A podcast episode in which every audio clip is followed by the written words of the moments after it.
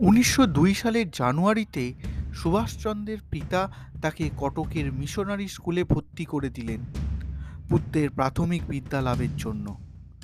কিন্তু মাত্র পাঁচ মাস পরে, অর্থাৎ উনিশশো দুই সালের জুলাই মাসে এক কঠিন পীড়ায় কাতর হয়ে পড়লেন ছোট্ট পাঁচ বছর ছ মাসের সুভাষ।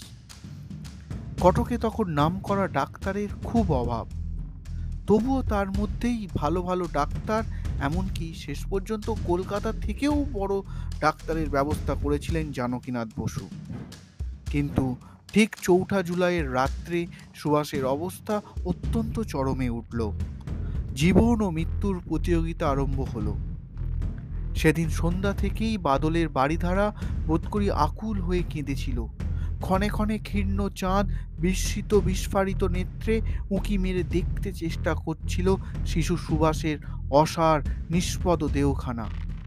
রাত্রি প্রায় তখন নটা। অকস্মাৎ ঘরের মধ্যে প্রবেশ করলেন গৈরিক উত্তরীয় পরিধানে এক সুদর্শন দিব্য পুরুষ। চেতনাহীন সুভাষের পিতা ও মাতা এই দৃশ্য দেখে হতভাগ। ভাবভঙ্গির সেই দিব্য পুরুষ চেতনাহীন সুভাষের বক্ষস্থলে ধীরে ধীরে বার কয়েক হাত বুলিয়ে দিয়ে তিনি নিঃশব্দে ঘর থেকে বেরিয়ে গেলেন। কাউকে কোনো কিছু বলার অবকাশও দিলেন না ওই সুদর্শন দিব্য পুরুষ। ওই নটা দশ মিনিটে একটা চরম অবস্থাকে অতিক্রম করে সুভাষ যেন পুনর্জন্ম লাভ করলেন। আরও আশ্চর্য, ওই উনিশশো দুই সালের চৌঠা জুলাই শুক্রবার স্বামী বিবেকানন্দ মহাসমাধি লাভ করলেন বেলুড়ে। এ এক অতি আশ্চর্য যোগাযোগ।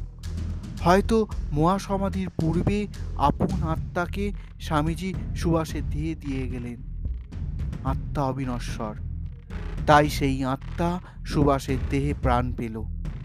স্বামীজি ও সুভাষ তাই একই আত্মার দুটি ভিন্ন লীলা বলা চলে। এই ঘটনার পর থেকেই সুভাষ ক্রমে সুস্থ হয়ে উঠতে লাগলেন। পরম পুরুষ শ্রী শ্রী রামকৃষ্ণ দেব যেমন নরেন্দ্রনাথকে স্বামী বিবেকানন্দে পরিণত করেছিলেন, ঠিক তেমনি স্বামীজিও সুভাষচন্দ্রকে বিশ্ব পিতায় রূপান্তরিত করে দিয়ে গেলেন। এ প্রসঙ্গে নেতাজি আরও বলেছেন স্বামীজিকে, তিনি জীবিত থাকলে আমি তার চরণেই আশ্রয় নিতাম। আজ যদি স্বামীজি জীবিত থাকতেন, নিশ্চয়ই তিনি আমার গুরু হতেন। অর্থাৎ তাকে আমি নিশ্চয়ই গুরুপদে বরণ করে নিতে পারতাম। এর প্রসঙ্গে আপনাদের আরও একটু জানিয়ে রাখি আপনার আপনারা ঘরে ঘরে যে ঠাকুর মা স্বামীজির যে ছবিটা দেখতে পান, এটা কিন্তু আমাদের দেশনায়ক নেতাজিরই মস্তিষ্ক প্রসূত তিনি এক জাহাজ পথে যাত্রাকালীন ঠাকুরমা স্বামীজিকে একই আসনে পাশাপাশি বসিয়ে আমাদের কাছে পৌঁছে দিয়ে গেছেন। এ এক অদ্ভুত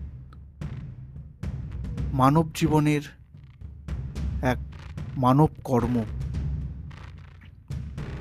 কেমন লাগল আজকের এপিসোড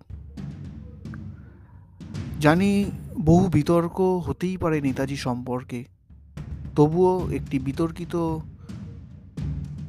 নেত্র, বিতর্কিত পংক্তি আপনাদের কাছে তুলে দিলাম।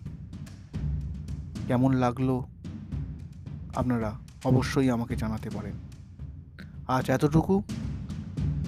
আবার অন্য একটি এপিসোড নিয়ে আপনাদের কাছে উপস্থিত হব। ততদিনের জন্য, টাটা।